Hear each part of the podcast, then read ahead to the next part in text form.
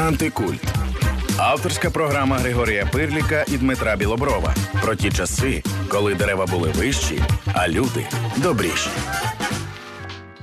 Вітаю, ви слухаєте антикульт, програму про міфи та явища, які пережили радянський союз. При мікрофоні Григорій Пирлік та Дмитро Білобров. А за звукорежисерським пультом Дмитро Сміян. Пропаганда у витворах мистецтва завжди була, є і буде, але виключно від політичного режиму залежить наскільки сильно держава буде присутня в кожному малюнку, пісні, у романі чи фільмі. Поговоримо із кінознавцем В'ячеславом Шмировим про леніняну зображення Ілліча в кіно від німих революційних стрічок 20-х років до гротеско перебудови. А зараз наше коротке довідкове бюро. Довідкове бюро. У художньому кіно лідер більшовиків Володимир Ленін з'являється вперше у 1927 році у фільмі Сергія Ейзенштейна Жовтень.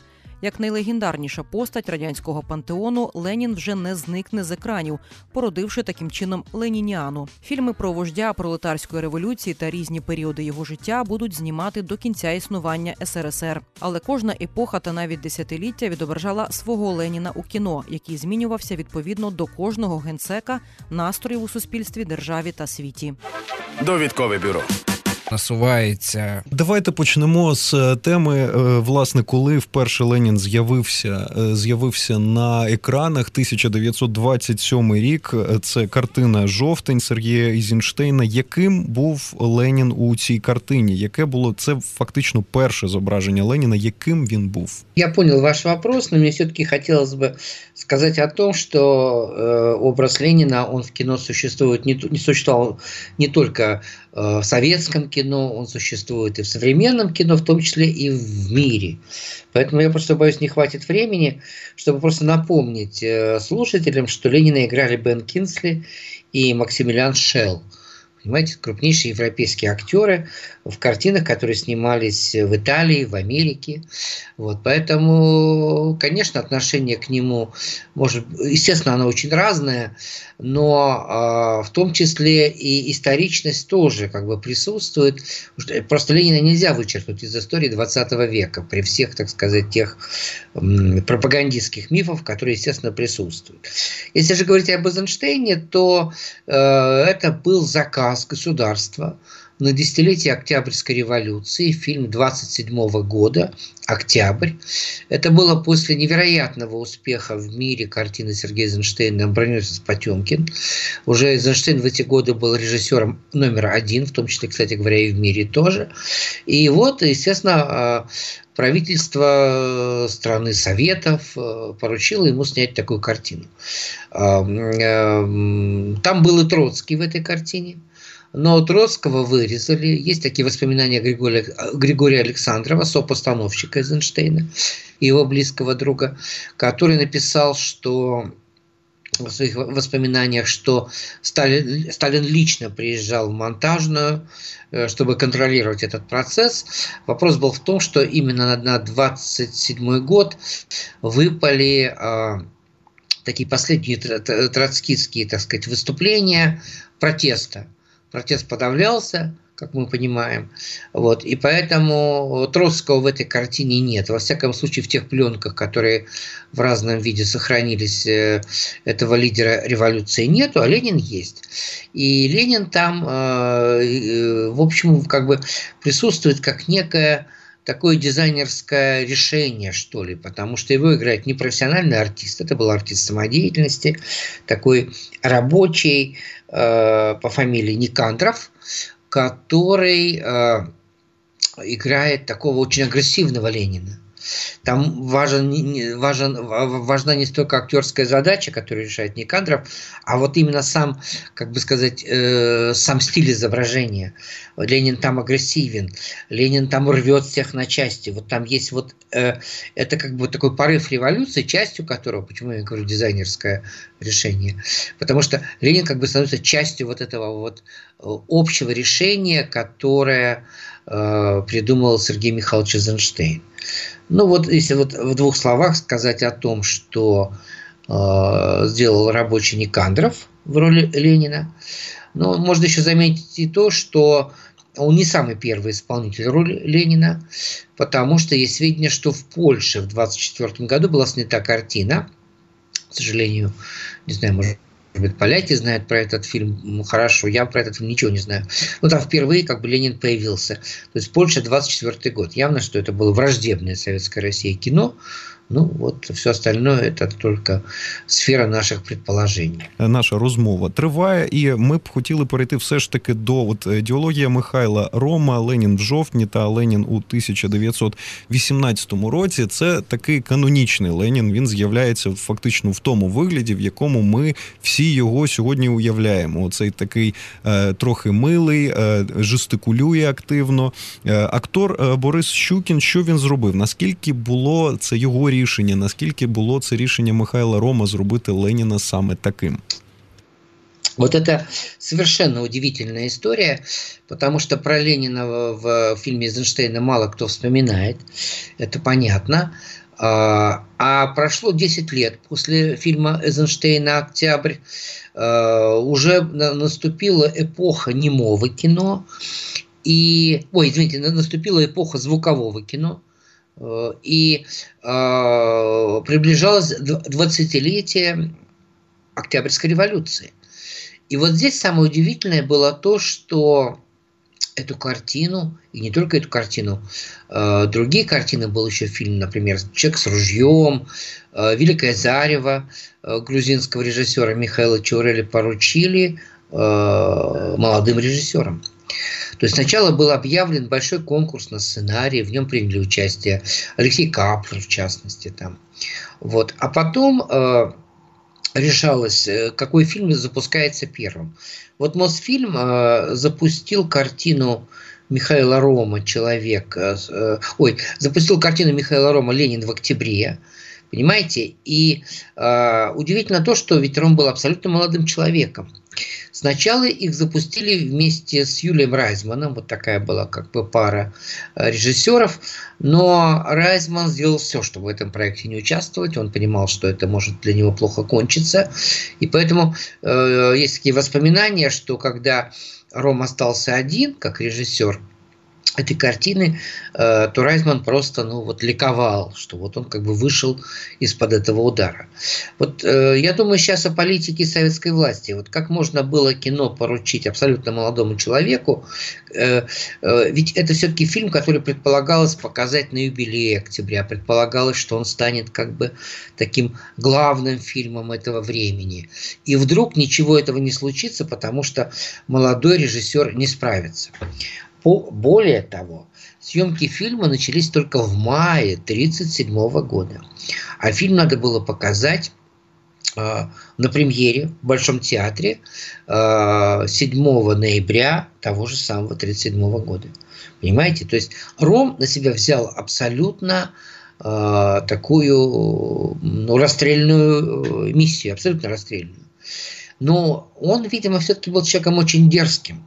Поэтому он понимал, что если он с этой задачей справится, то он вознесется в своей режиссерской карьере до каких-то невероятных высот. Это было правдой. Но и риск был очень большой. Самые, опять же, вот поразительные вещи открываются вот сейчас в архивах. Ну, например, то, что у Рома в это время не было своего жилья в Москве. Он жил у разных сотрудников Мосфильма, и очень часто к ним э, приходили, это был все-таки 37 год, к ним приходили с обысками, с арестами. Один раз открыли этот сценарий и прочитали «Сталин сказал». Заодно ареста... ну, Рома не арестовали, но арестовали сценарий.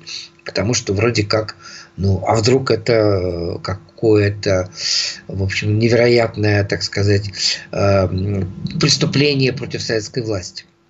В общем, Ром в этой ситуации взял на себя эту ношу и, в общем, с нею блестяще справился. Но справиться было и просто, и легко. Просто было потому, что к тому времени Вахтанговский театр, театр имени Евгения Вахтангова в Москве, уже сыграл пьесу Погодина, а как я понимаю, теперь она была такой наиболее канонической в это время «Человек с ружьем». Где был Ленин? И вот его играл Борис Васильевич Щукин. Э, сразу обратим внимание, что э, Ленин, э, образ Ленина был, как бы сказать, доверен немхатовцу, с такой, как бы сказать, такой прямой такой психологией переживания, а вахтанговцу. То есть это та школа, которая предполагала некоторую эксцентрику, некоторый, некоторое такое, ну, может быть, даже юмористическое решение роли. Это вот очень важный момент. Спектакль имел колоссальный успех. Человек с ружьем он был так выстроен, что так там был, была выстроена декорация, что Ленин шел от самой задней стены задника. И пока он шел, это нагнетало в зале атмосферу. Ленин идет, Ленин идет, Ленин идет. И вот это как бы э, формира, ну как бы форм, э, форм, это, это, это создавало в зале такое невероятное как бы напряжение и разрядку. Вот он Ленин. Но этого мало. Мало ли, что артист э, Щукин с этой ролью замечательно справился в, кино, в, кино, э, в театре. Тем более, что Надежда Константиновна Крупская, вдова Ленина, в общем, эту роль оценила не очень высоко. Ну, понятно, що... А чому Крупський... можна уточнити, як вона, як вона це пояснювала? Чому? А вот, э, а вот э, не слишком достоверно. А вот не слишком достоверно. Понимаете, здесь возник так, вот здесь как раз и возникает тема мифа что свидетель эпохи, да близкий человек Ленина, что ж там говорит Крупская, да, Ленина воспринимает очень э, как недостоверное решение. Но Щукин, как вахтанговец, и потом это перенимает Ром, э, в своей картине, понимает, что надо Ленина насытить вот этим самым народным ожиданием. И мы видим, что в той же картине Михаила Рома, там, например, э, есть такая сцена, где ну, крестьяне пишут письмо из деревни. Мы слышали, что у вас там появился Ленин. Вот мы, мужики, заспорили о нем, какой он. Некоторые говорят маленький, да лысый, да плюгавый. Ну, что, кстати, соответствовало действительности. Он был маленький и лысый.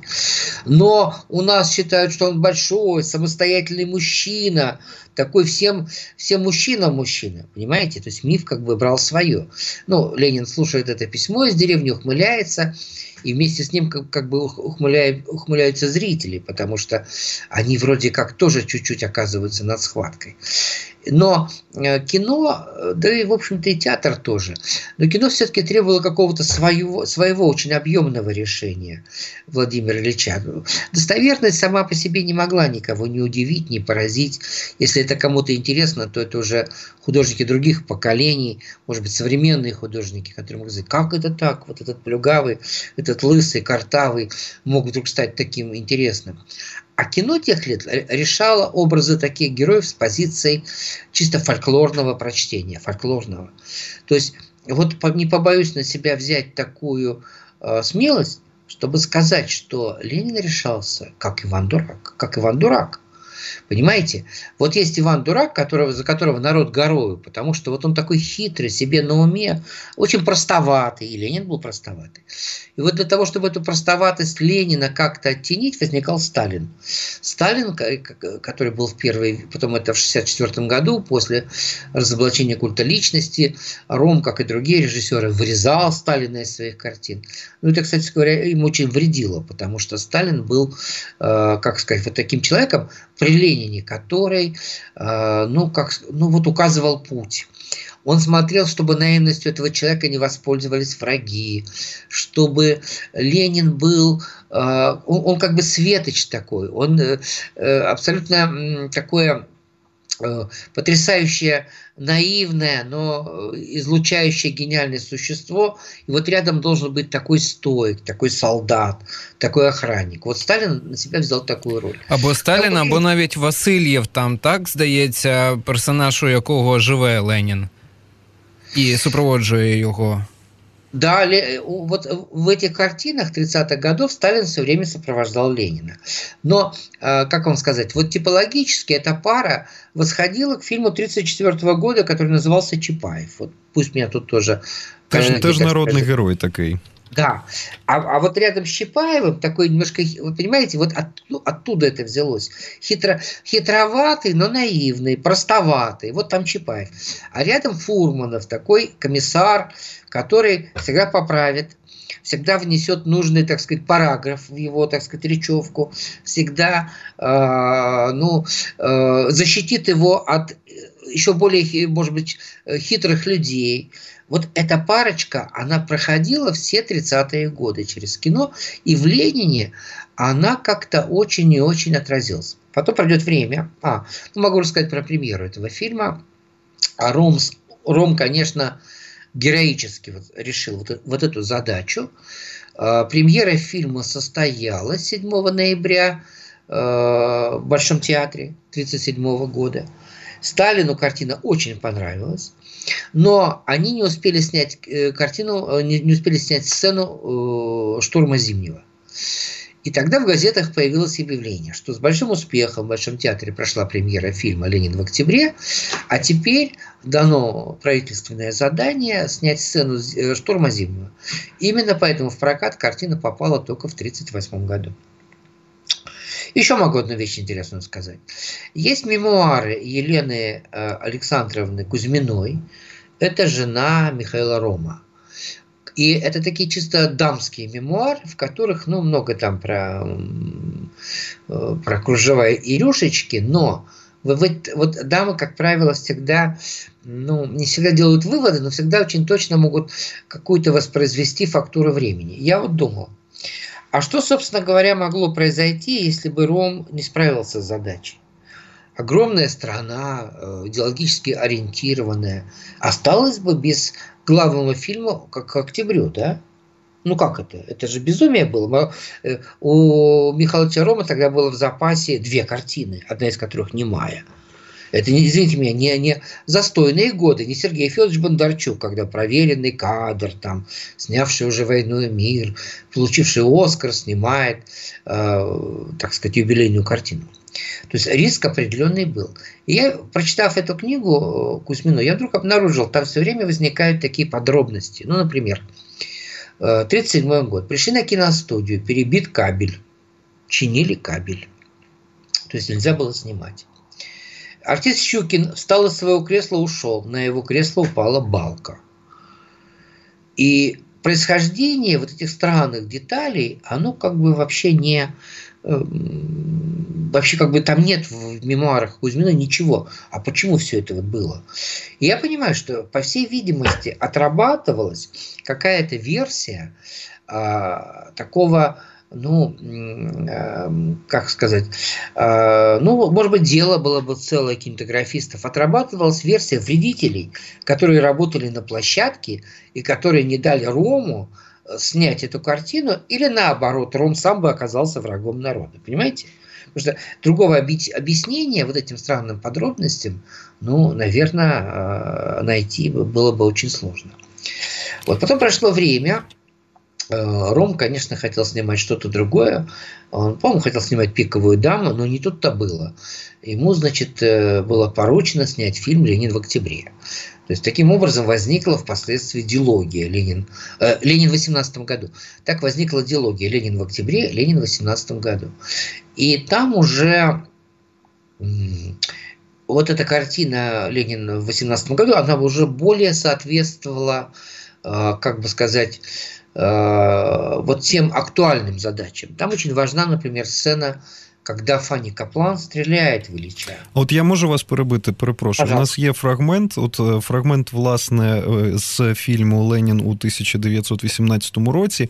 Фрагмент, в якому фактично Ленін розмовляє з Максимом Горьким, і в якому він наполягає на тому, що фактично репресії необхідні. Не знаю, я, может быть, старею, но мне стало тяжело смотреть на страдания людей. Пусть даже это люди не нужны. Алексей Максимович, дорогой мой Горький, необыкновенный большой человек, вы опутаны цепями жалости. Это в такой острый момент борьбы. Отбросьте эту жалость прочь. Она застилает слезами ваши глаза, и они просто начинают хуже видеть правду. Прочь эту жалость! Насилие необходимо, это я понимаю. Но где-то есть у нас суровость лишняя. Вот это не нужно и вредно. І от, власне, помилка Максима Горького, так би мовити, помилка в атмосфері фільму приходить по тому, вже коли е, Фанні Каплан е, стріляє в Леніна, і от, власне, Ленін на ліжку у лікарні лежить. І от що вони про що вони говорять з Максимом Горьким. Алексей Максимович. Владимир Ильич, здравствуйте. Вот вам и решение нашего спора. Нет, мы не были суровы. Вот мне и достался. Нагадаю, що ви слухаєте програму Антикульт, проєкт про міфи та явища, які пережили радянський союз. При мікрофоні Григорій Пирлік та Дмитро Білобров. А скайпом ми спілкуємося з кінознавцем та продюсером кінофестивалів В'ячеславом Шмировим. Пане В'ячеславе, у мене до вас е, таке запитання. Фільм е, Ленін у жовтні спеціально дивився перед програмою і зосередився на ідеологічних завданнях, яке вирішувало це кіно. Е, така підкреслена роль Сталіна. Ленін, коли приїжджає до Петрограду, одразу хоче саме зі Сталіним поспілкуватися, і потім також підкреслена роль Зінов'єва і Кам'янєва як зрадників. От е, чи змінювалися у цих двох фільмах, е, якщо їх порівнювати, ці ідеологічні завдання? І ви вже казали про подальшу переробку, коли треба було когось прибрати, і ще зосередився на тому, що в першому фільмі взагалі не було Троцького. Ось як саме ідеологічно ставилася радянська влада, ось тогочасна, тобто Сталін, до цих фільмів, і наскільки сильним був вплив? Ну, без Сталина было, конечно, э, невозможно. Это все э, эпоха, это то время – Э, Действительно отражалась вот та э, официальная концепция Октябрьской революции, в которой Троцкого уже не было, в которой были объявлены э, преступниками, преступниками людьми, предавшими революцию Зиновьев и Каменев. Но, понимаете, вот это тоже сегодня, наверное, сложно понять, но в, в, в эти же годы в Голливуде выходили картины, в которых, например, я помню одну картину, в которой показывали суд над Карлом Радеком, тоже один из подвижников Ленина, вот той первой, кажется, революционной эпохи. И вот там он тоже клеймит и Троцкого, и Зиновьева, и Каменева, Голливуд. Просто в эти годы понять, что происходит в России, было довольно сложно. Россия воспринималась как союзник, э, ну такой моральный хотя бы союзник Европы, потому что ну, в Европе завоевывал власть Гитлер. И Гитлер казался большей угрозой, нежели Сталин. Вот это вот момент тоже э, как бы очень важен. Потом, еще, э, если вы дальше процитировали фильм «Ленин» в 18 году, там была, была, был еще один совершенно поразительный э, такой диалог. Ведь когда э, такой есть шпик, которого направляют на то, чтобы он разоблачил э, Ленина. Нет, это даже, по-моему, в фильме «Ленин в октябре», здесь могу ошибиться. И вдруг этот шпик, такой профессиональный шпик, э, топтун, стукач, вот он э, уточняет у тех, кто ему дает задание, он говорит, Ленин, какой он? Но он лысый, рыжий, ботинки чуть больше, чем надо. Еврей? Спрашивает этот человек в 1937 году. Еврей? Спрашивает. Нет. И вот там, когда мы э, вот в это погружаемся, в эти подробности, мы понимаем, что в некотором смысле чуть ли не итальянский театр масок перед нами открывается, потому что Ленин это как рыжий клоун, а Сталин это как белый клоун. Опять же, такая классическая модель холерика и, и э, сангвиника, то есть того, кто эманирует какую-то там, выражает все время какую-то эмоцию, какую-то силу, какую-то гениальность, не всегда, которая контролируется правильно, и рядом человек, вот Сталин, который все это контролирует. Ну, э, потом, после разоблачения культа личности, возник вопрос, что делать с этим, что делать с этим наследием, потому что был, были картины и Рома, и Юткевича, где Ленина играл Максим Максимович Траух, и картина того же Чаурели – и более поздние картины. И вот там Сталина просто вырезали. Это версии 64 года.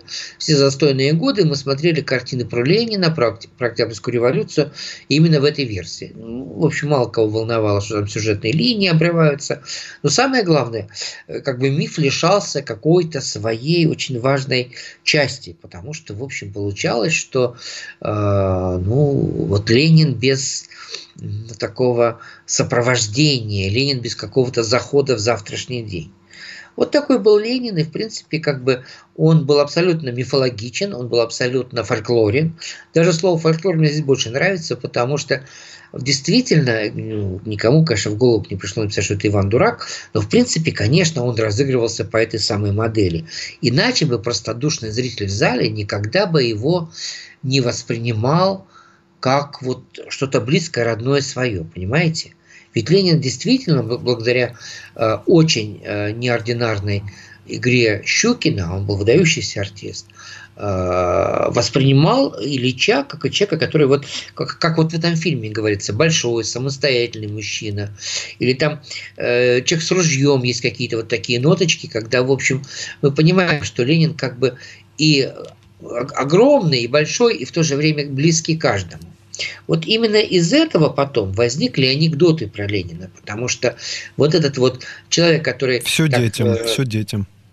Да, который мог э, значит, пальчики э, своих рук запустить под мышки, э, чуть-чуть развернуть свой пиджачок, показать свою жилетку.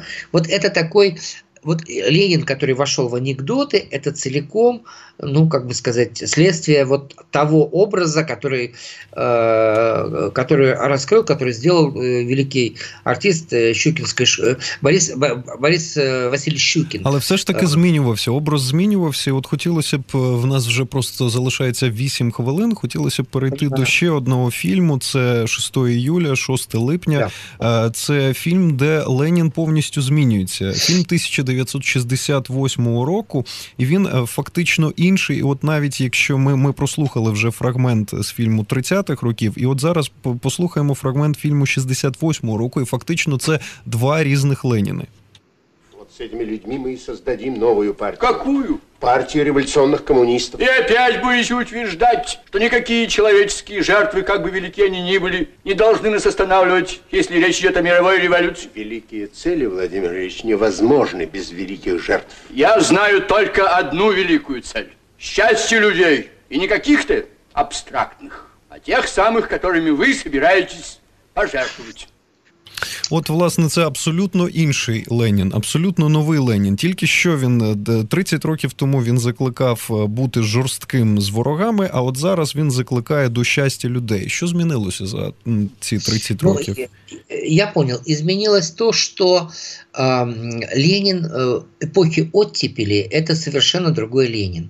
Как правило, эти сценарии пишет Михаил Филиппович Шатров – он многое сделал для вот такой демократической, либеральной ленинианы. И, как правило, с помощью Ленина Шатров поучал действующую власть. Брежнева, там, всех остальных. То есть, вот каким был Ленин, то есть, а какой был Ленин, это все, конечно, по-моему, до сих пор не очень понятно. Но э, Шатров вытаскивал из него все наиболее такие либеральные высказывания, какие-то наиболее демократичные установки.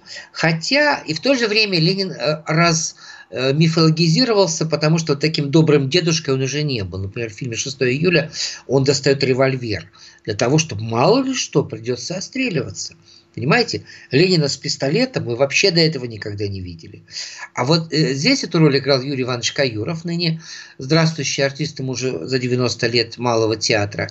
И Каюров в эти годы стал основным артистом на роли Ленина. Он сыграл эту роль примерно 17 раз могу ошибиться.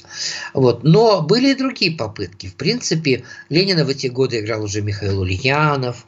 Есть Грима, но это не пошло. Например, Табаков э, в этой роли, так сказать, пытался, его пробовали где-то.